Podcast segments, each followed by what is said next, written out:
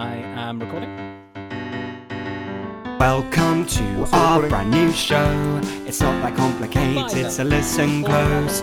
We'll go through Yeah, that's good. IMDb, reviewing all of an actor's movies. Blank I spank, don't know why I blank spank, because I move the, the Blank spank, blank spank. It's never blank actually spank, better. blank What's nice about this one is I think we can probably keep this so. Oh yeah, this, Blank yeah, spank. this is not. This is fingers crossed. We won't do a law heavy episode, and uh, it should No. be a long one. Actually, we should be in a couple runs of not long ones because we've got Family Guy next. Yeah, which would be nice. Um, Those do pretty well. I was looking back at the ones like I'm always confused why Toy Story That Time Forgot has done so well. And I do just think it's like some of the shorter ones are easier entry points for people. Yeah, potentially. Um, All right. and then after that, yeah, after that we then got Rio. We're sort of building up to. I think we're gonna have like three really long episodes back to back with the Dark Knight Rises, The Yeah. Simpsons with Corey, hopefully, and and then Les Mis. Uh, Ellen even suggested potentially splitting up Les Mis into two episodes, and I don't hate the idea, but but I think we should. It's just so fucking dense, but I think we should try and do it in one episode. We'll see. I. I, I kind of like the idea of doing it in two episodes. If that's the case, I want to get just like a shit ton of people on the podcast though, just for like 30 seconds. That'll probably be good fun. Um, Okay, right, I've got a I've got uh, a game to begin with. All yeah. right. Uh, why, why have I recorded all of that? Anyway, Okay. So, Jamie, of course, uh, this week we're talking about the Oscars, and after the Mhm. success of uh, my trademarked game, Love or Other Drugs, uh, I've decided that we shall begin this week uh, with a game two. Uh, Okay. It's a very easy game. All you got to do is just uh, name as many of this year's Best Picture nominees as you can. Ah, okay, I, I can. Ne- oh, fuck. Um. Oh, what's that one with Riz Ahmed? I was reading about this literally this morning. He goes deaf and he plays the drums, and me and Ellen were predicting that a lot of people are going to get very angry about it. Um, it's like Ears of Steel or something. What the fuck is Ears that? of Steel? It's not Ears of Steel. What the fuck is that movie called? Okay, I'm getting. I'm giving myself a half point for knowing it. Uh, no, I mean you, I, you know there's a movie with Riz Ahmed, but I'm I know there's a you it, and I know it. I know what it's about, and I can tell you. I could probably tell you the whole fucking plot, even though I haven't seen it. Um. Okay. Uh, then you have. I see. I don't know film name. Uh, Nomadland. We were talking about that just We before. I literally assume. talking about I- literally just now. before we started I'll give you recording. one point. Uh, okay. Nomadland. Um. There is the one with uh, Daniel Kaluuya and uh, LaKeith Stanfield. Is that Yes. nominated for Best Picture? I'll give you a clue. I'll give you Okay. a clue. All right, Jesus. Uh, Christ? Are we just doing word association? No, no, Um, the, the clue is Jesus. Both there. Are, it is one, two, three, four, five words long. Oh, see, things uh, related someone to else. Jesus are at least two of them. Yeah, someone already told me. Someone told me. Someone recommended me this movie, and I don't. I Yeah. oh fuck. Okay, I'm moving on from that one. Right. Um, there's whatever the one Steven Yeun is in. I don't know if that got nominated for Best Picture, but I know he got nominated for Best It did. Actor.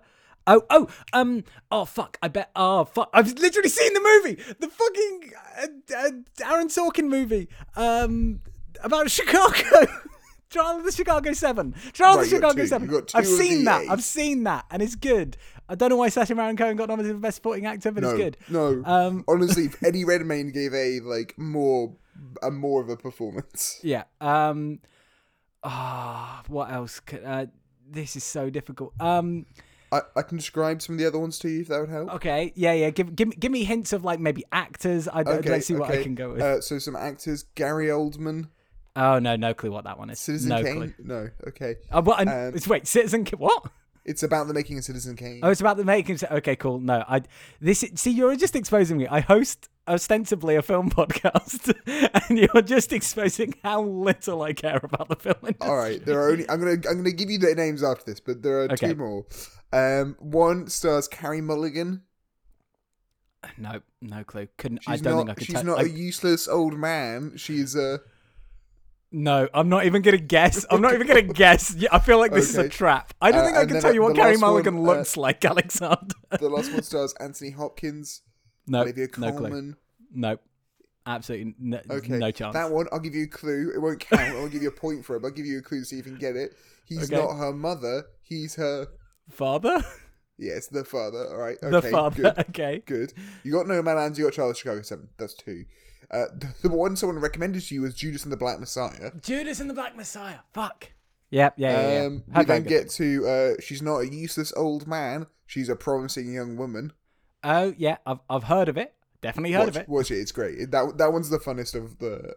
it- It's tough but fun. Uh, but that, that, that's a that's an understatement. Anyway, it's it's a tough film. It's a good film. Um, Minari is the one with Steven Okay. Yeun. Um, no, no. Again, no. Was it who nominated for wrote, Best who Picture? wrote who wrote Citizen Kane? uh, Mank. Orson Welles. What? Ma- Mank. Ma- what? His surname was Mankiewicz, I think. Wait, what? Did Orson Welles not write Citizen Kane? I think he had a story credit on it. Okay, okay. I was about to feel very embarrassed. All I know about the Oscars is that I feel like uh, Andy Samberg's Palm Springs has been snubbed. Uh, I I want to see Oscar-nominated Andy Samberg, uh, and I'm very upset that it hasn't I'm- happened. Haven't even seen the movie. Just heard Oh, very it's good good. things. It's good. Um, Yeah. uh, I will say you missed out one last one, Jamie. Okay. So you went for Ears of Steel. Yes, yes. what is that it, one? is, Actually? it is actually the sound of metal. The sound of oh come on, come on! Ears of steel, sound of metal. you, You, got one see. word of that three correct. I, Ah, I agree. the it was other- close enough. spiritually, Jamie, spiritually, I got that Ears of correct. Steel is what I would have said as the hint towards the sound of metal. Look, you can see the way my brain is working. Look, Alexander, before we do start the show, which uh, it just starts later and later these days, um, we are running into a problem uh, that uh, that my girlfriend has been running into, uh, and and why she hates this podcast, even though she listens every single week. Um, I am someone who doesn't watch a whole huge amount of movies. I like movies, but it's I prefer to like relax with a TV show. Uh, whereas I think you throw on a movie to, to like relax. You'll like at the end of the day throw on a movie. I like to do that with TV shows. That's my preferred uh, uh, medium of, of relaxation. So for me, watching a film, it's not effort, but I do have to like work myself up to it. And considering we have to watch at least one film a week for the podcast, I'm pretty burnt out by the time I'm done with that one. and so Ellen has been keeping a a uh, diary of all the films she's watched for the past like year and a half, and it's like a solid eighty percent just Anne Hathaway and Tom Hanks movies. So that is something I do need to get better at. Um, and and there are a few movies on that list that I would like to watch, but also most of these things are released in America, where they're a lot easier to watch because you've got lots of services on which you can watch them, uh, like HBO Max and and things like that. Uh, whereas here, I'm gonna have to pay like fifteen pounds to rent it on on Amazon, and fuck that. I mean, the only one I had for free, Nomadland, I think is on Disney Plus. It should be on. Oh. Uh, it, Yeah. I think it's on Star, so Disney Plus for you. Yeah. potentially in the UK. I think Sound of Metal might be on Amazon as well. Um, just on Amazon Prime. I, I, Um, I, I will be fully honest. That movie sounds very grim. Uh, I, it, I'm, I'm sure Riz Ahmed is great in it. It sounds extremely depressing. uh, you know, Nomadland's not depressing. I'd recommend that one. Um, right. Are we done? Okay, are we done? Are you done? Well, are we good? I- I- are we know, good? that Are we going? into the bit? we going? Uh, w- are we, We're we doing going it? We're in it. We're in it now, big boy. Hello, and welcome to Blank Spank, season two, the Hathaway Stashaway, the show where we're chronologically reviewing Anne Hathaway's entire IMDb and a couple of other things. Apparently, it would seem. Uh, I'm Jamie Loxon, and with me, as always, is my co-host Al Gillespie. Uh, Al Gillespie, say hello, Al. Hello, Al Gillespie. It's me, Kermit the Frog. I, you know, obviously, I deliberately flubbed my lines there as an homage to Anne Hathaway flubbing her lines in 2011's Oscars, which we will talk about later. But yes, Alexander, that is what we are doing this week. Should we just dive straight into it? We've had we've we've gone pretty Let's long pre. Let's- we yeah. had a good little start there, you know? We had a little good little intro. It was thematically relevant, and now we're in with the big boys, alright? That's right, guys. You waded in at the shallow end. You went in a little too far. You didn't realize there are sharks in this pool. There's someone put a great white shark in this pool, and it's James Franco. Uh, yes, so this week we are reviewing uh, Anne Hathaway and James Franco's hosting of the 83rd Academy Awards, uh, the 2011 Oscars. Um, obviously, we are normally doing this uh, to uh, reinvigorate humanity in order to fight back against the aliens, which you can learn more about on other episodes because we have more important things to discuss. Uh, so, I mean, many people may have heard of this. Um, it, it's relatively infamous, uh, if not probably the most infamous uh, Oscars ceremony of modern times, save times. for perhaps.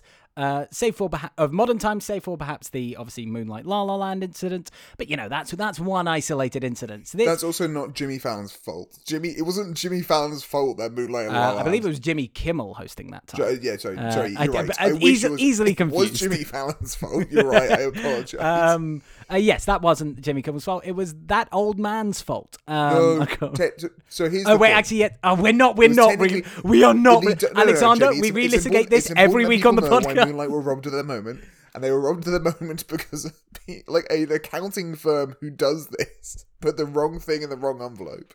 Now I agree. The old uh, Warren Beatty should have known not to like should have known to go. Hey, I've got the wrong envelope. Yeah. Uh, so yeah, I- that I- last night for fun. Yes, for for people who don't remember, basically, I think he, they were actually accidentally handed, uh, re-handed the Best Actress, the Emma Stone Best Actress, which had La La Land written on it, um, uh, envelope instead of the Best Picture one. Uh, anyway, that's not what we're talking about. We're talking about uh, you. You seem to hesitate when I said uh, the most infamous uh, Oscar ceremony, and then I had added of modern times. So what what are you comparing it with? Well, I know there are there are, there are specific segments which I think are arguably more infamous in modern times. Uh, the Seth MacFarlane uh, "We Saw Your Boobs" bit from Yeah. Which you know, it, it, weirdly relevant for this week, uh, considering a few of the jokes that, uh, Yeah, that Anne. Hathaway makes. Um, Um, but yeah, there's there's the little bit further back, and it's probably no longer in the modern era. The um, uh, the Rob Lowe, uh, Yes. Snow White. Uh, yes. In Proud researching Mary. for this, um, I, I came across that as well. It was referenced quite a lot when I was researching this. Uh, yeah, do do Google Rob Lowe Oh. Snow White Oscars. Wait, wait, wait! It's the actual, horrific. the actual worst bit of any Oscars was last year, and they- they've gone rudderless for too long. All right, they, we're going to talk about whether or not the Oscars should have a host uh, Yeah. as part of this. But uh, part of uh, the nonsense that was going on last year was Eminem showing up for no goddamn reason. All right, Yeah. Eminem just showing up and doing a, doing lose yourself. Why? No one knows. He was there. Yes, indeed. bad. So, um, let's cast ourselves back uh, to 2011 uh, and the Academy Awards. You know, in the build-up, people were excited. You had uh, it was quite a big year, quite a big year. It There's was a lots of- good year. Yeah, lots of lots Very of really good heavy. films. Very- Um, very very, dude very dude heavy. Uh, in terms of the Best Picture nominees, we're talking about uh, The King's Speech, which eventually wins over uh, The Social Network, which is bullshit. Um, 127 Hours, Black Swan, The Fighter, Inception, uh, Toy Story 3 obviously comes out this year, True Grit. Uh, this was also uh, the the sort of Oscar ceremony that catapulted Jennifer Lawrence into relative um, early stardom, as she had been nominated for Winter's Bone, uh, and and. Uh, yeah, became relative. This wasn't either of her Oscars where she uh, started her badass, I'm cool, look at me, I'm great. I don't know why. I, I like Jennifer Lawrence. I don't know why I'm suddenly uh, becoming like a tabloid journalist. Yeah, I feel people Um, had like this mean turn against Jennifer Lawrence, and she was just doing the same thing. You know, she Yeah, was yeah. just she gave you the same product all the time, it's, and it's, people loved it. And the same. It's the fucking sexist cycle. you you become popular as a woman, and eventually you become too popular, so people don't like you anymore. Uh, and that's totally not at all relevant to our season two star Anne Hathaway. Um. So yes, huge, huge. Um. Uh my brain's my brain stopped working. Uh, huge, huge uh, year for film, uh, but not exactly a huge year for the Oscars. The previous year, uh, it had been hosted by um, Alec Baldwin and Steve Martin, uh, who, while they themselves are consummate professionals and, and have hosted That's many, many pairing, things, right? it's a good pairing, absolutely funny. very good pairing. Both funny, both have hosting experience. Um, both have hosted things like SNL as well as huge events uh, like the Oscars. Uh, but the organisers of the Oscars they got a little bit worried. They they had a combined age of about two hundred and eight, uh, and they thought that they weren't appealing enough to the. They had a combined age of two hundred. Jamie, that's not possible. Alexander, Is it? It it, it is, it? it is perhaps possible that I was exaggerating for comedic effect. I I believe remember they had. you said it in such a dry way. Oh, I sorry, to I'm- sit for a I, much and like James Franco, Can they don't- possibly be 208? I, much like James Franco, do not know how to make a joke. Um, uh, but no, I believe they had a combined age of probably something like 112. Um, that's a random guess. I did read this fact earlier, but I can't remember. It's something around there. They were old. They, they were old. They were old, Al. They were old. Jamie, Um, you, you know what's funny? We have a combined age of like 50 something. Old people. So weird. So uh, they wanted to uh, get in a younger crowd. Uh, now, interestingly, uh, I, I'm going to sort of layer in some uh, some behind the scenes facts um, as we go. There's a there's sort of we're going to come to quite a lot of them afterwards because this this is an event that's been you know relatively uh, demystified at this point and lots of behind the scenes stuff. But it's better we go through it first. But a few things beforehand. Uh, Justin Timberlake was actually the first pick, um, who I believe has gone on to host the Oscars since. I believe. No, I don't think so.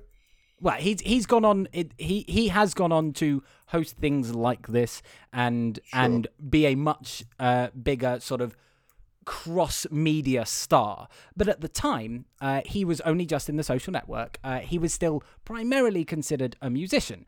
Um, and so he turned it down, thinking that he wasn't there yet. He didn't want to feel like he was uh, the person, you know, the music guy breaking in, which is weird considering, like, it's not like Oscars are normally hosted by movie stars, like Alec Baldwin and Steve Martin. Like they're they're TV stars pr- primarily, um, no, and well, or like well, comedians. Uh, but- but- but- but- Alec- that's unfair on Alec Baldwin. That is And it's unfair also, on it's also unfair on Steve Martin, who is very much just a, like I know he's a comedian, but then a movie star. I guess- I guess. Steve between the eight, I, I, I, I'm with you in the sense of in 2010 is Steve Martin making a load of movies? Not really, but from like 2000, like from the 1980s to about mid 2000s. Bad example, but let's point to Jimmy Kimmel or Ellen DeGeneres. Well, it is when it worked often not hosted Yes, by yeah, movie yeah. stars. That's that's that. Well, here's the thing: in modern times, it had worked best when it was hosted by basically a late night host or a daytime TV host, right? Yeah. Like that's when it tended to work best because this is the job they do, um, and that makes sense. It's not always like obviously the most famous uh, Oscar host. Uh, uh, I say most famous, but the one who did the most times is Billy Crystal, who Yeah. again similar to Steve Martin and Alec Baldwin, movie star comedian type thing. Makes sense. I mean, I mean, Alec Baldwin's not really a, a comedian, but but uh, uh, movie star, sure. yeah. Um, I'm trying to. But I of- guess, ju- yeah, Justin Justin Timberlake obviously a great fit for an Oscars host, but I think in just in 2010 he hadn't quite fully established himself as this cross media star, as I say. Um, And so uh, Anne Hathaway and James Franco were approached again to appeal to this young demographic. Uh, I uh, halfway through researching this, I discovered that Anne Hathaway was my age when she did this, and it made me furious. I'm so angry. Um, but she was 27. Uh, Franco was 31. Um, and I mean, we'll we'll come, we'll come to this a little bit more, but it isn't.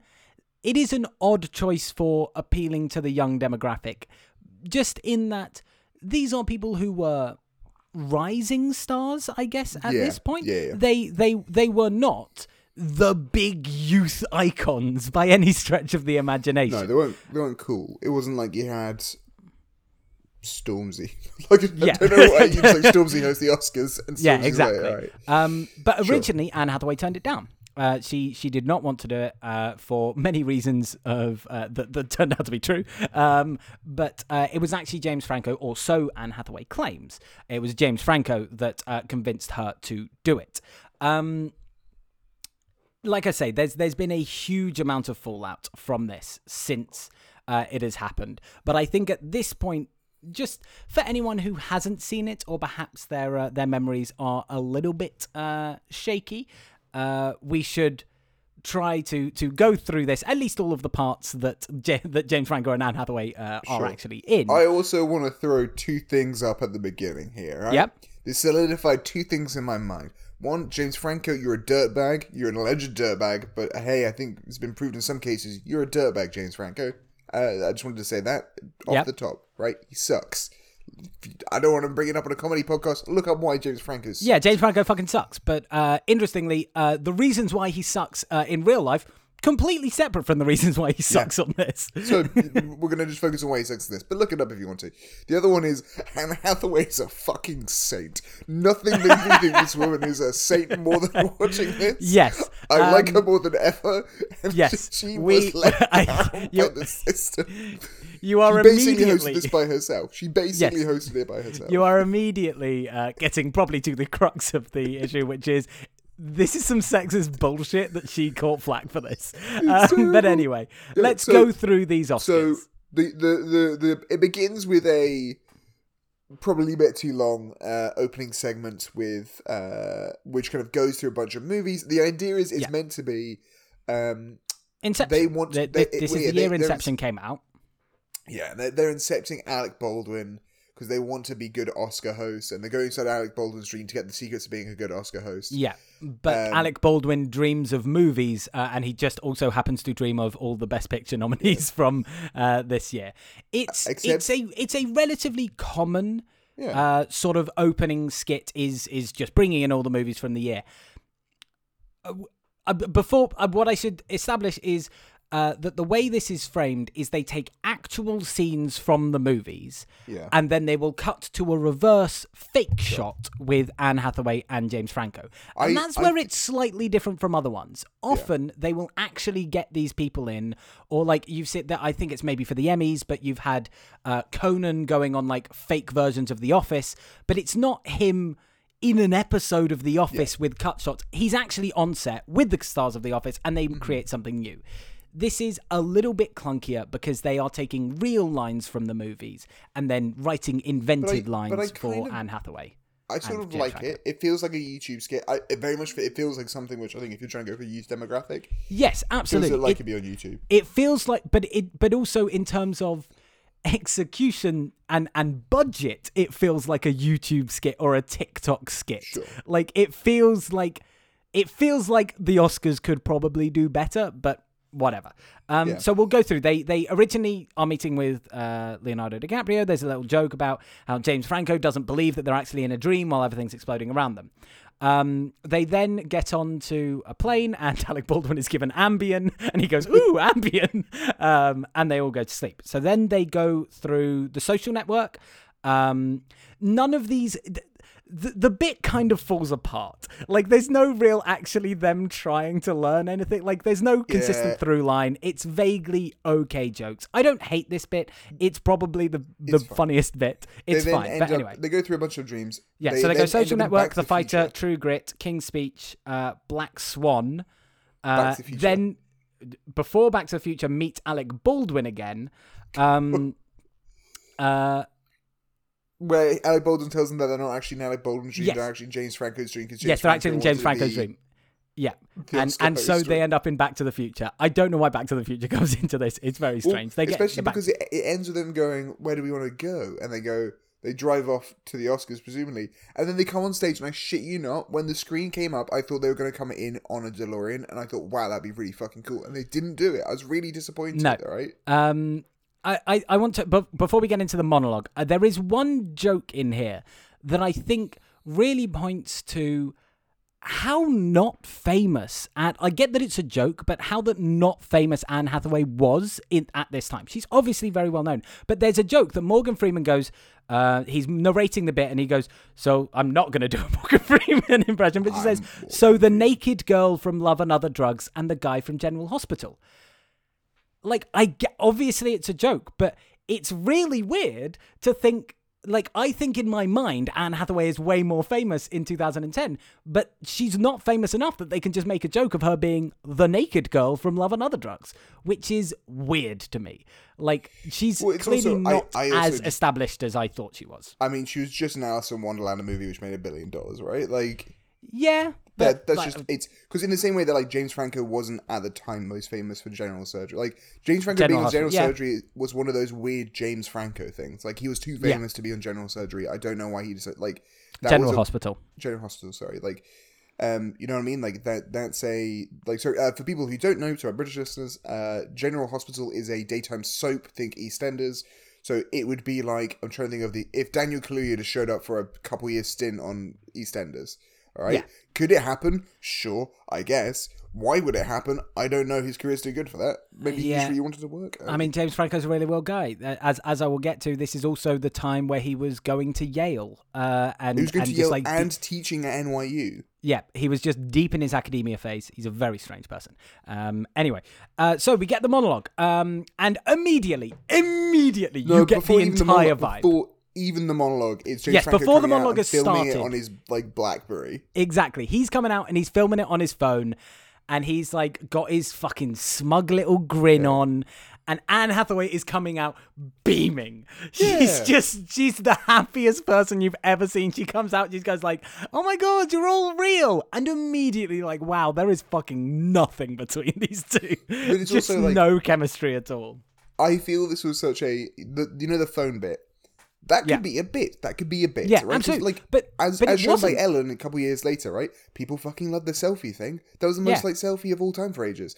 You know, it was like. but he doesn't do anything with it. He it's not a just just he he's just films for a little bit and then puts his phone away and then proceeds to give the most disinterested performance I have ever fucking seen. There's a really weird like it's it's it's to the extent where half the time you have no fucking clue whether, whether James Franco is on script or off script because he's delivering everything so lacklusterly.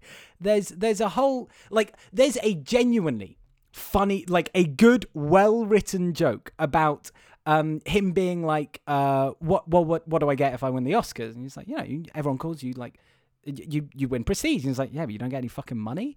Uh, and I'm I'm delivering this way better than James Franco Yeah. is. And she goes like oh no everyone would call you Academy Award winner James Franco. And he just goes what like even my mom? Even my mom would call me Academy she's known me my whole life That'd be a bit weird. And that's a good joke, and he's just Yeah. fucking murdering it. He is absolutely. He is taking. Um, I'm forgetting. I, I think it's Dave Rubin. I can't remember. Rubin is his surname. Uh, who's the, a guy who we'll talk about a lot because he was interviewed by The Ringer. He's one of the main writers. He is taking his material and just fucking stabbing it with a knife. No, it's, He- yeah, I agree. I agree. Like, definitely, it's one of those interesting things where like the people who worked behind the scenes, and it's very funny. Like Megan Amram, who was a writer on On Parks and uh, Rec. She was like 23 at the time, which is Mm. really depressing.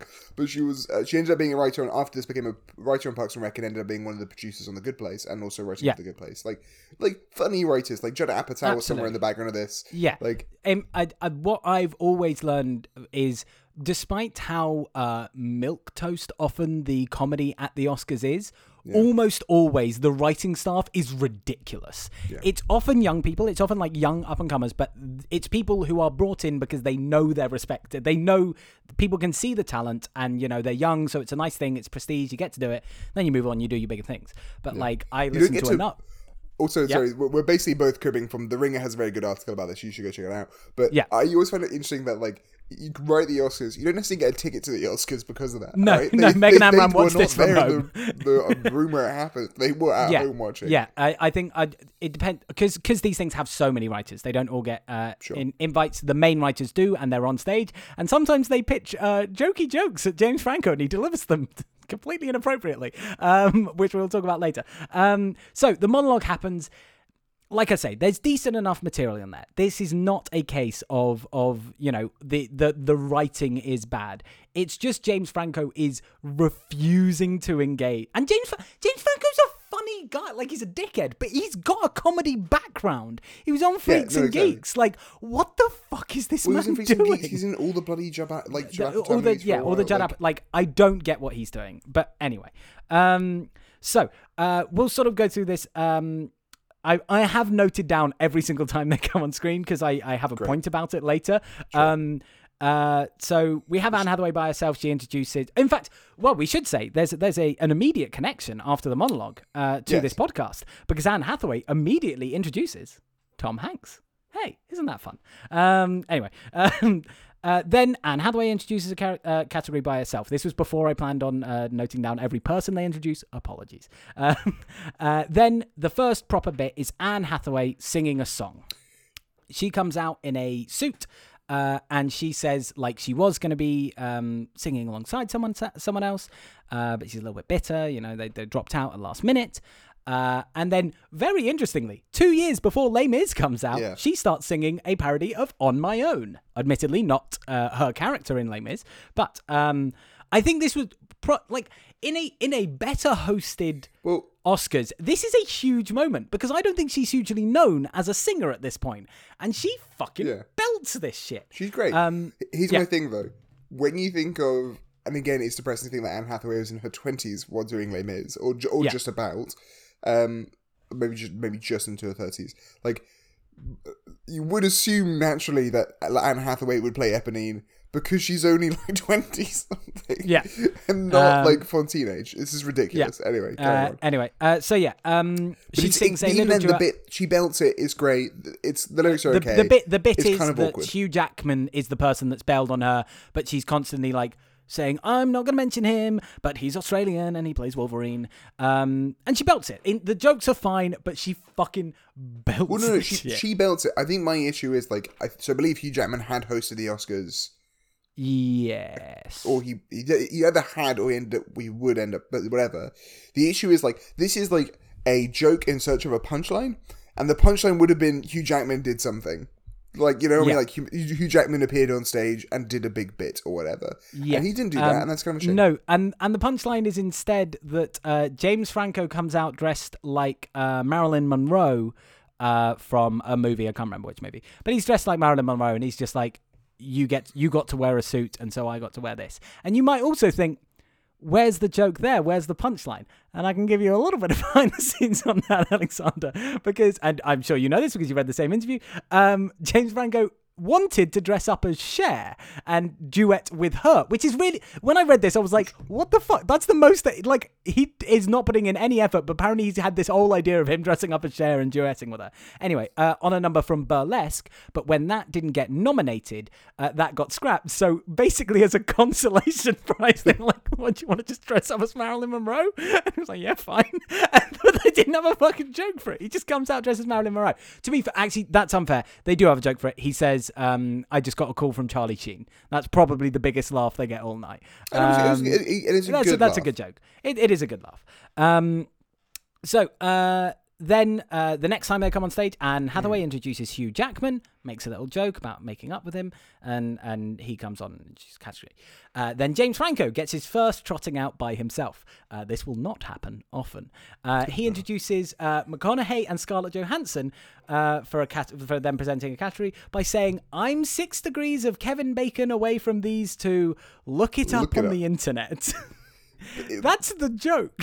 But doesn't even. But that's my thing. It doesn't make any sense. No. Is but it- he and it, it that that that I will accept. Writing is poor there. The writing is poor, but he also he, like he think, clearly thinks the writing's poor because he doesn't commit to it at all. Um, anyway, uh, then we have Franco and Hathaway come out. They introduce Marisa Tomei. Um, James Franco seems to not know her name. Uh, he says Marisa Tomei like it's a question. It's very strange. Um, uh, and then they also introduce uh, Cate Blanchett. Uh, we then have James Franco introducing Jake Gyllenhaal and Amy Adams, and I I would like to deliver the joke exactly how James Franco delivers this joke. And he made out with my co-host in a movie. Like you get the joke they're going for. It's like, oh, he made out with my co-host in a movie, in a movie. He just he like groans the punchline. He just goes. It's in not- a movie. It's the thing. laziest fucking thing. it's what I think is like it's these jokes are all fine jokes. They're not bad jokes. You know, No, th- th- they're, they're not- Oscar they're not- level jokes. Yeah, like the Oscars. Let's be honest here. Like there are occasionally Oscar ceremonies which are super funny. Yeah. And there are occasionally Oscar ceremonies which are terrible. The writers have not written a terrible one. They haven't written a grade A, but they've written grade B minus ceremony. Yeah. James Franco's come in and goes, I only want to work with A grade material. This is Yeah. shit beneath me. I just yeah, I I really don't get like that was the first time where I'm like, do you even understand that this is a joke? He just delivers it in such a monotone, like he doesn't even recognize where the punchline is. It's bonkers.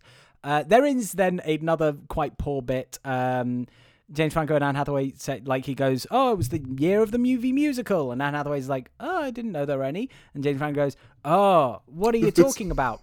And then they introduce a very like again a Songified. YouTube level segment of like they've songified dialogue, like auto tuned dialogue from these movies, and tried to turn it into a song, and they do that for like three minutes, and That's- that's yeah. the entire joke.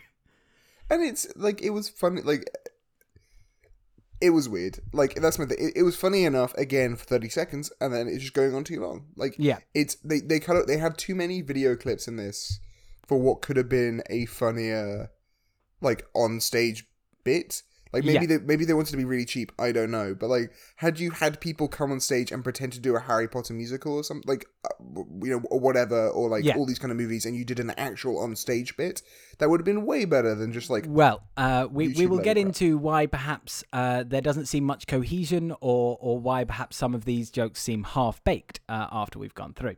Uh, we then have Anne Hathaway in uh, probably one of my favorite little cute moments. Uh, she's just like, oh, you know, we're really honored to be up here. We, we have such great, we recognize all the privileges this gives us, such as being able to do this. And then she does a little twirl in her dress and it's got like loads of little, uh, what would you call them? sequence uh, like tassels tassels, uh, and it makes her, and she just seems really happy.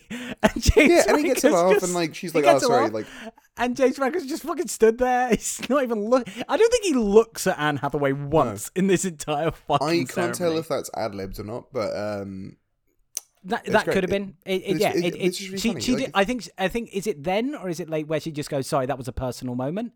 Um, I think so very I think it's then that she goes. Yeah, and so that yeah, that very well could have been could have been an ad lib moment, and if if it is, it works. Um, uh, Anne Hathaway uh, introduces then Billy Crystal, who just comes out and does some fucking material. I, I just skipped over that. It was yeah, he just comes was, out, I was totally fine with it. Like it was so clear they were just like, "Fuck, this is not working. Let's bring in the big guns." Like he's not, he's not even presenting a category. He just comes out and does some hosting shit. And then Anne Hathaway's like, "Please take this away from me." Um, ah, we then have fucking James Franco murdering another joke. Uh, him and Anne Hathaway come out, and James Franco goes, uh, "Did you know that a lot of a lot of movies this year are really inappropriate? Winter's Bone, How to Train Your Dragon. That's disgusting. That's it. Like That's it. the joke's fine. The joke's fine. The, How to Train. Your The Dragon's a funny joke. It gets a laugh, Yeah. but just fucking hell. It's it, it, yeah, he's just stoned out of his head and being a fucking asshole. Um, Um, then, uh, sorry, I'm just going through this. Uh, I will make a point about this. Anna Hathaway uh, thanks. We have the in memoriam section. Anna Hathaway thanks that, then introduces Hilary Swank. Uh, James Franco introduces Annette Bening. Uh, James Franco and Anne Hathaway uh, talk about the best actor and actress nominees, and Anne Hathaway gives the best performance of the night when she says, uh, when she's talking about the best actor nominees, and goes, one of whom is doing a fantastic job Yes, it's- hosting. it's very Uh, funny. um, uh, I think we've skipped over it with the, the joke I talked about. Um, so uh, they go to, I think it's uh, the Jennifer Hudson. When I talked about Jennifer Hudson, Jennifer Hudson is talking about the technical Oscars, um, and. well, th- this was a funny moment, and then when I heard the backstory, it's so much funnier. Um, Jennifer Hudson was talking about the um, the technical Oscars. For people who don't know, the technical Oscars are for the technical side of filmmaking, but they aren't presented on the night; they're presented separately. Um, and a lot of people uh, who work in that side of it, do, like obviously, you understand the Oscars is already really long. You don't want to make it longer, but they, they do feel a little bit like they're second rate. It's it, it kind of sucks a little bit. So Hey, they, you know what- they give them really- they they give them their three minutes. They get their three minutes to be like, here's a quick summary, and then out comes out comes James Franco, and he goes, "Congratulations, nerds." it was almost as bad, but not as bad as uh, James Corden uh, and Rebel Wilson coming out to do the awards for best uh, visual effects uh, in the cats outfits.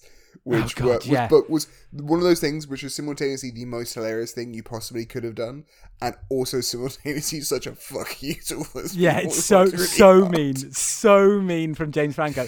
And so, um, uh, again, Ruben, I can't remember his first name. I feel bad, uh, but one of the main writers talks about how he was backstage.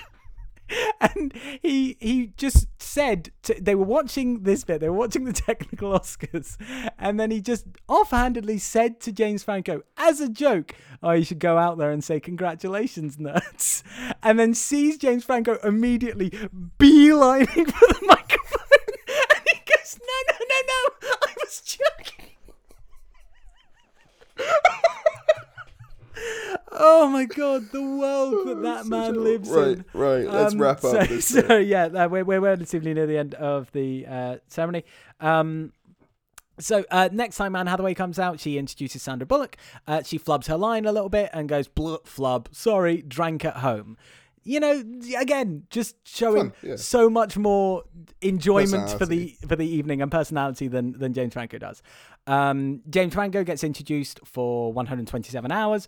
Um, he looks like a wanker. He's just backstage. He's like, I, I, like I I recognize that those you're in the nominee square is like it's a difficult it's a difficult line to toe of how do you look but fuck me he does not get it right he looks like he knows he's not going to win so he looks just disdainful of the entire situation um uh, then we, we should talk about we were watching uh, a very convoluted way of watching this through uh, videos on Daily Motion broken up into loads of different parts. But I did find it quite funny. Uh, between two parts, uh, we clearly missed a bit, and you cut and you start a new bit, and all it cuts to is Anne Hathaway going Steven Spielberg as she introduces him. Just clearly, again, so happy. She's happy to be there. It felt like I feel like until I realized she was 27 and until I sort of quite appreciated that she wasn't really as big a star as she is now, all of this is really genuine. She just Yeah. is ridiculously excited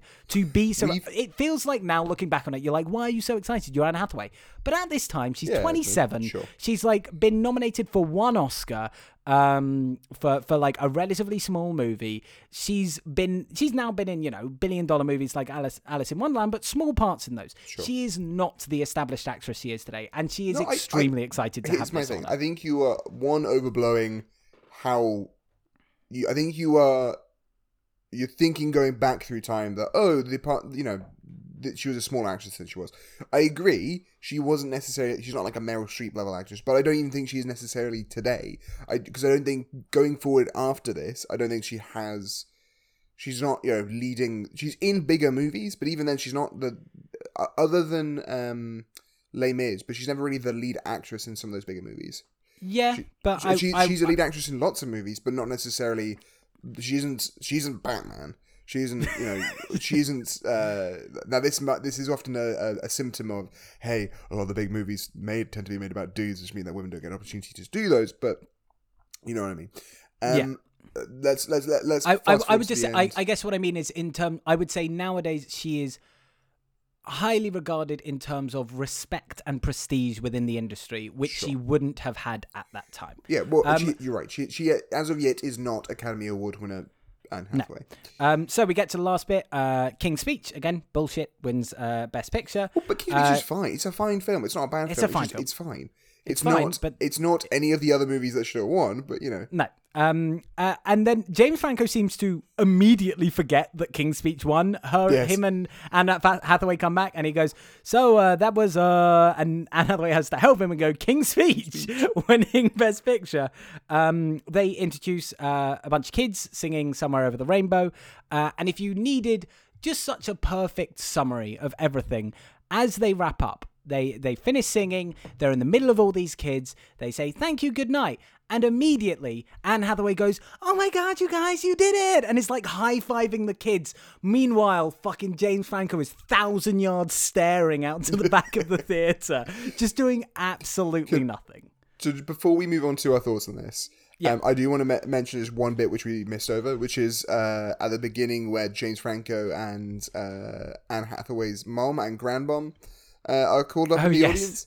Which is for me is it was awkward. Like that that was the one bit for me where like not just on a writing level, I was just like, nah, that that felt a bit eh. Like yeah you know. that that did feel a little bit uncomfortable um so we we should before we talk about our feelings about this we should talk about just how this has been talked about uh ever since so uh james franco uh famously said on james letterman uh, that uh, he. Well, firstly, firstly we should uh, dispel a myth. Uh, James Franco was not high. James Franco is never high.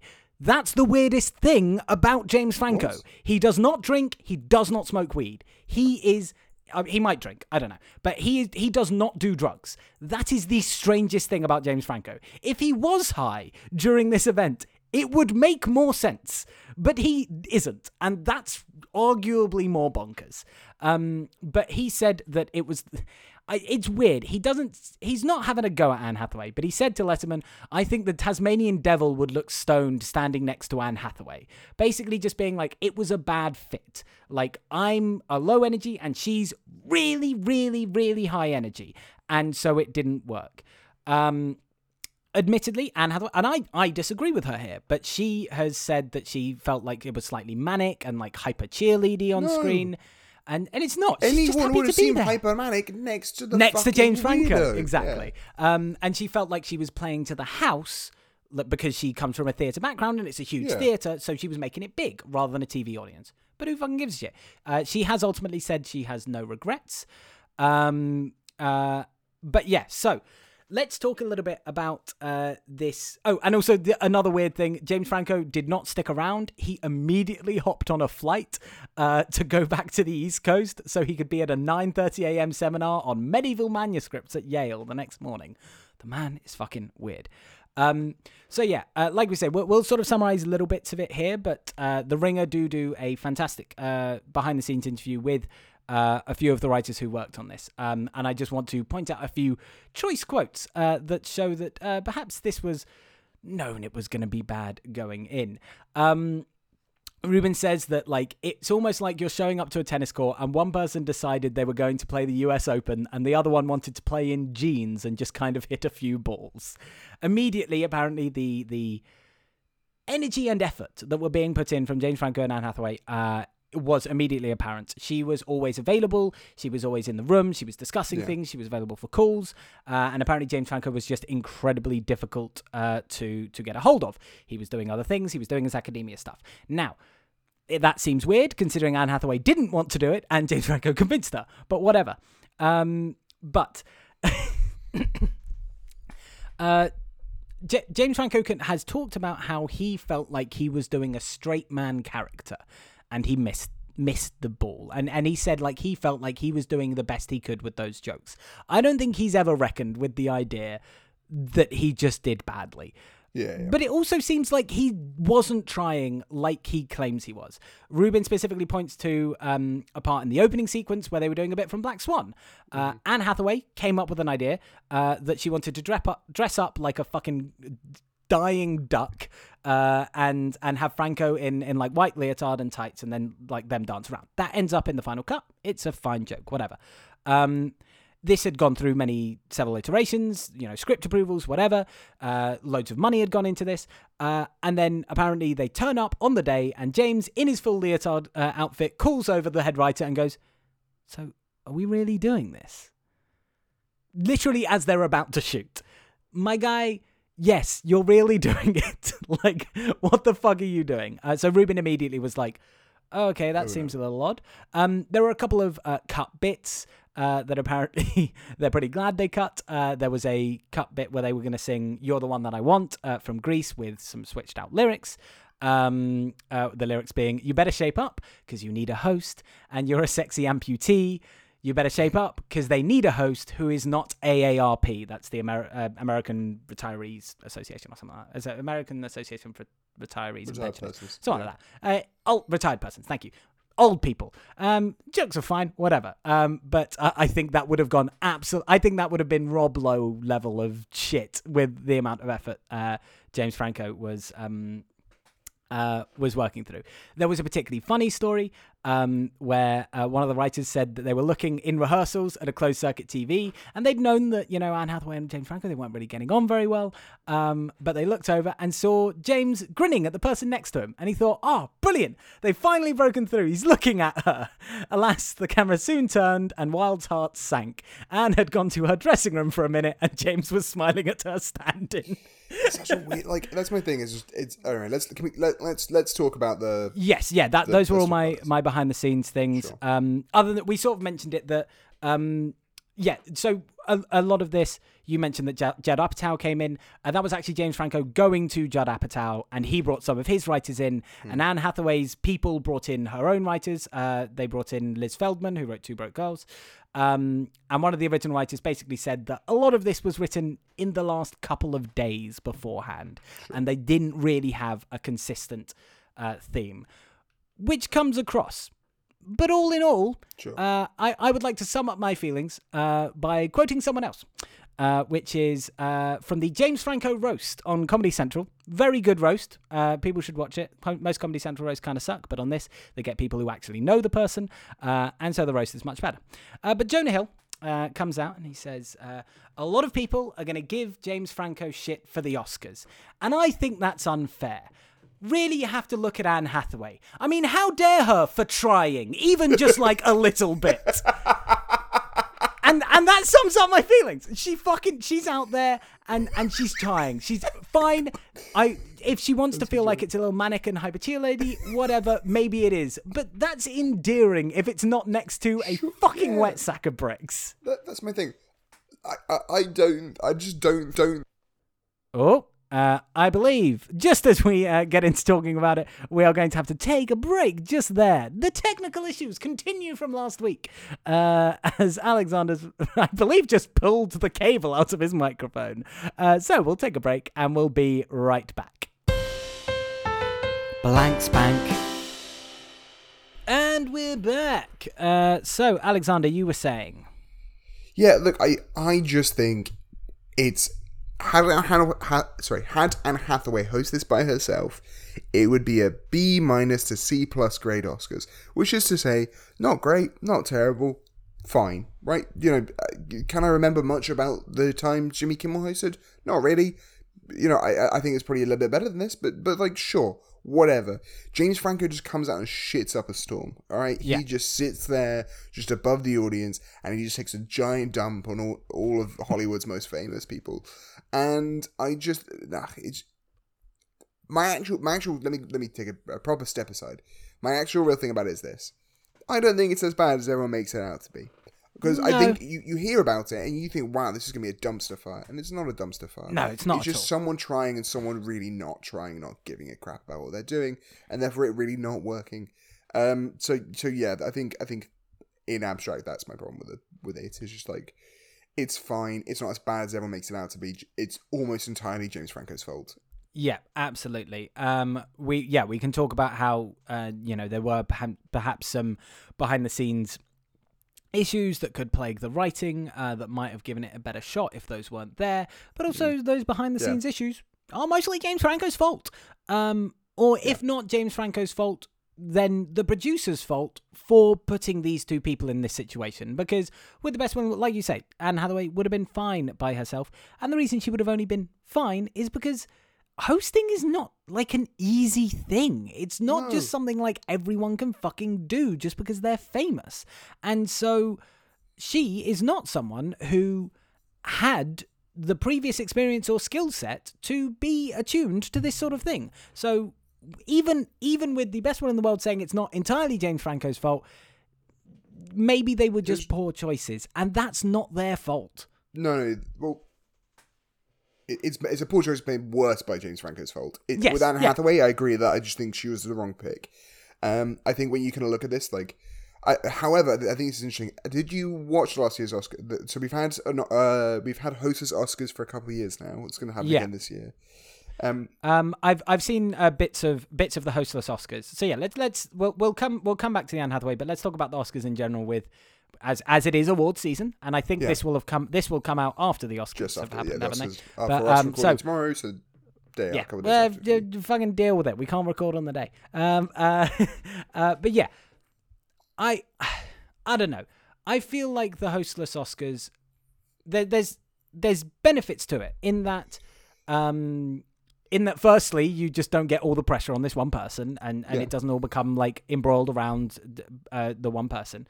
Uh-huh. But also, so if Kevin Hart says you- something shitty, you know, you, you yeah, have to worry about it. um, the writers still get to do basically the exact same thing. They just spread it out amongst the hosts, amongst the people who are presenting the awards. They still get to do all the same thing. It's not like the Oscars has suddenly just become a completely glib, devoid of humor event because there isn't a host.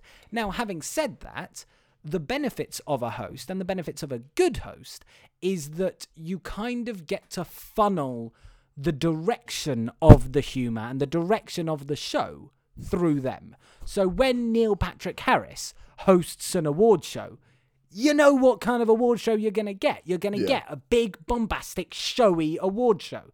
And that works. And that's because he's the host. So the writers have a, a sort of key in point for what they're going to do. And you don't end up with James Franco and uh, James Franco, James Corden and um, uh, and Rebel Wilson turning up in their catsuits. Um, but yeah, what what are your thoughts on the hostless Oscars? Yeah, so so this will probably kind of wrap into everything for me, but the hostless Oscars are in theory fine. The issue is that the structure of the Oscars never changed. So, for instance, what you'd have is the hosts introducing uh, presenters. Yeah, When you take away hosts, what that means is you bring on two people to introduce two other people. Yeah. And that makes no goddamn sense at all. So you have, for instance, the one I, the one I hated the most, which was Lin Manuel Miranda coming on to bring on the guy who uh, didn't end up playing um, his son in the the in Hamilton. Um, so so uh, oh Christ? Um, he's in Freestyle Love Supreme. Um, he wears a hat a lot. I think he's in Pitch Perfect.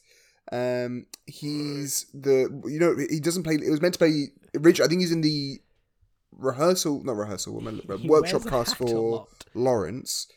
Uh, not uh, Lawrence. Yeah, and then um, didn't get, didn't get to be part of Hamilton when the show went to Broad, Okay, like when gi- the show give, went to give me something to Google and I'll find it. just just type in like oh for fuck uh, uh is it's like is it Quazo freestyle Quazo Love. supreme but like it's dumb because it it would be like I'm introducing this person and like um instead you'd be oh for God's sake who's in it it's is it Shockwave no Uh, Anthony Veneziale. Uh, yeah no it's I'm- no it's it's um God uh, uh I'm gonna feel bad Chris. Shockwave Sullivan. Um, I'm just picking random people. Um, oh, uh, I think it's Amb- yes I, I I believe it was him yes, he is in um, Pitch Perfect. Okay, yes. Yes, and I, th- I believe uh, he was in one of the. I think he was in like the workshop version of Hamilton. Okay, cool. that was so pointless. Okay, anyway, That was pointless. yeah, that, um, that was entirely yeah, pointless moment. Anyway, but like what I mean is like that. Like it makes it when you have Melissa McCarthy come on to introduce the host, like that feels all consented. So if they want to do an Oscarless host, that's fine, but just work out a better thing to do with the presenters. Just have a fucking tannoy. Just have a, uh, ladies and gentlemen, Hugh Jackman. Yeah. Oh, sorry, ladies and gentlemen, Academy Award nominee Hugh Jackman. Because the Oscars, they'll never lose that pomp and circumstance of licking their own arse by naming every single person, going Academy two-time Academy Award nominee and nominated tonight for 127 hours. Fucking, uh, fu- that was my least favorite part. Yeah. all, all the James Franco shit. Just fuck that. Fuck the, like like we're we're we're saying fuck James Franco, but really fuck the Oscars. So, so what? Sorry, what I didn't realize was sorry. He didn't. It wasn't meant to be a pl- play Lawrence. He was originally. Uh, he was originally going to play uh, Aaron Burr. That that's that's. I mean, I mean, I've seen the bloke in in Pitch Perfect. He's fine. Do He's I fine. Think not- he is? Do I th- do I think he's as good as Leslie Odom Jr.? No. So uh, cool. Um. Anyway, uh, yeah. So I I agree with you. People have been saying this for years. The Oscars need to shake up, but also who gives a shit about the Oscars? Like it, it's it's kind of it, it was actually interestingly a uh, a, a thing that James Franco said uh, in that Letterman interview, which I like does kind of make sense. He was said that before in the week running up, anything everyone was saying was like no one cares about the Oscars anymore, and it's interesting that this was even being said ten years ago. Uh, but no one cares about the Oscars anymore. It's dying. It's you know it's for old people. You know whatever it want. Um, and and no one cares about it. And then as soon as he shits the bed, suddenly everyone cares about it. They're like, no, no, no, we don't care about this, but you still have to do it the way we want it. Like, no, no, no, you don't, you don't get to ruin this thing that we don't care about. So I think the Oscars is in a very weird situation where absolutely everyone says they don't care about it, they don't give a shit about it. But when it doesn't go the way they want, everyone gives a shit. Like, like if everyone, like I don't care about Yeah. the Oscars. I'm still pissed off that Social Network lost to, to King's Speech. That annoys me. Um, I don't care about the Oscars. It pisses me off that Sacha Baron Cohen got uh, nominated. It doesn't piss me off. That's a little, little bit strong, but like. I don't Yeah. like the the, the Sacha Baron Cohen. So people people want to want to think that they that's a little harsh. But people want to be above the oscars because of all the issues it has. And it Sure. has so many systemic issues that Yeah. like are way farther reaching than giving james franco the host. But inherently because of what it is people care. Like it mm. irrelevant of you you can say we don't want to give it its prestige whatever but it people care about movies people care about performances people want to see other people agree with their opinions Yeah. about movies uh, and so just by its very nature people can say all they want about uh, fuck the oscars which i agree with but inherently it's an engaging and interesting thing so I'd rather reinvigorate the Oscars Yeah. uh, and revitalize the Oscars than fuck the Oscars. No, I'm with you. So when we uh, review one of these things, of course, Yeah. we go into our uh, categories for reviewing. So we, we, we rank it on a scale on three scales. So that is the uh, movie out of five, or in this case, the ceremony out of five. We rank Anne Hathaway's performance out of five. Uh, we rank uh, the Anne Hathaway America's Sweetheart Ometer out of five, and then we decide whether or not this thing goes into our blank Yes, space. I, so, I imagine we are not doing James Franco as Anne's Mans this No, I, week. I, I'll tell you what. He's in there. He's the bottom. He's the bottom for me. All right, you know what, James Franco, you're the least charismatic person on that list. oh, wow, um, going, going below Laurence Fox. Uh, Exactly. So, oh, that's a good point. Laurence Fox is terrible. there- let's just leave him off. Let's just say he's ceremon he's ceremonially left off because also it would be very unfair to consider him a love interest. in I'm putting him on there. He's, You're he's putting- just above enough. Laurence Fox for me, just above Laurence but only, Fox. Only enough. just.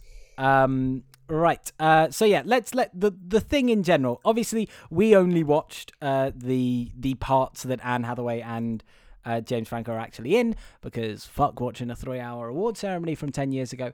Um, but uh, yeah, it's it's not great. It's but I it's nowhere like I agree with you. It's nowhere near as a car crash as people say it is. Like when I've said that we're doing the Oscars, everyone's going, "Whoa, whoa, you're doing those? Whoa, whoa, be careful! You, whoa, you're about to watch the shittest thing I've ever seen, man! Whoa, look, your eyes might bleed out his skull. It's fucking fine. like it's it's it's a a it's an Oscars. A it's an Oscars. It's never gonna be wildly shit, and it's never gonna be wildly amazing. Yeah. Um, but it's it's also it's so bang averagely fine. I'm gonna give it a two point five. I'm gonna give it a two. I, I didn't like it, um, but I also just don't think it's like as bad as people made it out to be. It's just uncomfortable. It was weird. It was uncomfortable. I like, I, yeah, no one would do it again, but it wasn't a, a, a shit show. Um, when I then come to Anne Hathaway's performance out of five, five. I give her a five. Wow, wow, I give bold. her a fucking five. She tries for it and she goes for it. All right, Jamie. Sometimes, sometimes you, you miss every single shot you don't take. You know who said that? Wayne fucking Gretzky. And Anne Hathaway took every fucking shot. I respect Um, the shit out of that. 5 I'll I'll I'll give her a five for effort. you know, you know, I I don't know if you had this in your school, but when when you when you uh, got Yes, your school report, you'd have you'd have an effort and attainment, and, and unfortunately, I think it's probably going to be about a three for attainment. Um, probably you know even dropping a little bit, you know, definitely dropping. To, to maybe a 2.8 because she flubbed her line that Uh, one I time. Think a three Uh, I think a three is fine, Jamie. All right, I think a so three I'll, I'll. I'll give her a I'll give her an average of four. I'll give her an average of four. All right. Um, uh, and America's Sweetheartometer. Now, five. She's five. No, all but- right? She tried so hard. She's five. but like, okay, Five. are we are we going with the reality or are we going with what we believe it should be? Okay, you're I giving it five. She is a five. All right. I Okay. speak for America. I am America's voice. You believe she's a five. I believe that this, and and you know, we, we sort of we sort we sort of brush uh, touched on it, and and I don't want to talk about it too much because we're essentially a comedy podcast. But the fallout that Anne Hathaway gets for this is bullshit, and it's sexist. It's simple as that. It's just sexist. Uh, James Franco, he basically got he he basically didn't get much flack for this. People were just like, oh, James Franco sucks. Who gives a shit? Anne Hathaway got a huge amount of flack for this, and then subsequently basically starts the campaign against Anne Hathaway that America just starts disliking her for like five fucking reason, years. for but no for, for, for this and for Les Mis. And and it's it's bullshit and it's sexist and and with that uh, It's- America's it's- Sweetheartometer is a zero, but it's an angry zero. I'm angry that that's what America's given her. I, I, Um, you know what, Jamie? I'm creating my own. You know what, Jamie? Guess what? Uh, you know where Canada? What what continent is Canada on? North America. Yeah. So that's America, Jamie. All right, you ever think about that? You ever think about that? America. In Canada, she's a sweetheart. I am, I am diverging in a yellow wood right now. Yeah, Mexico absolutely loves Anne Hathaway fucking Mexico, all across Brazil. all right, you want to go to Colombia? Colombia also loves Anne Hathaway. We're all here for you, Anne Hathaway. You are America's sweetheart in all the real America's hearts. Yeah. Um, so yeah, it, it yeah, it, it's bullshit and it's unfair, and I'm sure we will discuss it more and more as we, we carry on in, into the Anne Hathaway hate years for some fucking reason. Um, uh, and so we're not we're not doing Anne's mans. So uh, Uh, I put are you I put stashing? just above the end. So okay, you, you you are doing Anne's mans. Um, uh, I am not gracing him with the privilege of en- entering into my Anne's mans list.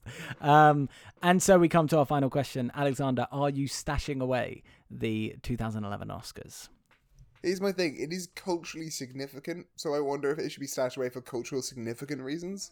What, like like in the Library of Congress? Yeah, I'm trying to think. I'm trying to think if it's if it's impactful enough to really deserve to be in, and it's probably not. like, Almost how does this? How does this? If we go back to the aliens, how does this galvanize us to fight against the aliens? I guess it makes us hate James Franco more. we offer James Franco out- up as a sacrificial so, lamb. so here's what I'll say to to make this to justify putting this in my blanks bank. James Wait, you Franco's are? Oh my God. James Franco's working for the aliens. All right, it was an inside job. James Franco's a fuck. No, tell you what, I don't want to do that. I don't want James Franco to be in a mythology. He's dead in our universe because of the aliens, not because of the threat or anything. Just the aliens. Yeah, yeah. Um. Yeah, yeah, you know. wait, y- wait, yes, is it? No, are you stashing? No, no, I, I feel it's not. I feel it's not. Significant. Okay. You know what? Uh, I would I- have done. I would Oh. have been Jamie, but for the fact that the social network didn't win. Oh, it's bullshit. Fucking bullshit. Um. Anyway, uh, yes, I, I also am not stashing this away. So when we don't stash something away, which we've uh, now been doing for many weeks in a row, uh, and I imagine we'll probably carry on for quite a few more weeks, um, we must decide what we are going to present in its stead to galvanize humanity to fight back against the aliens. Um. Before you go, Alexander, last week, uh, I presented I, I believe I aspirationally Mm-hmm. presented uh, the Arsenal football team uh, because I was I was Oh no, hoping they let you I down. would they let you down, Jamie. I yeah I know They let you I know They let and- the, down. uh, I worry, Jamie. Liverpool let us aspirationally too. yeah I was like hey Arsenal football team take my energy from the podcast and do good things in this world and the day this episode that episode came out they just decided to shit over the entire concept of sport um so uh, yeah, and I had a little cry. It was great. Um, and then I two just- days later, they went back on it. So I just find it very. I know we were like, well, this won't be long, and it won't be long. We're almost done.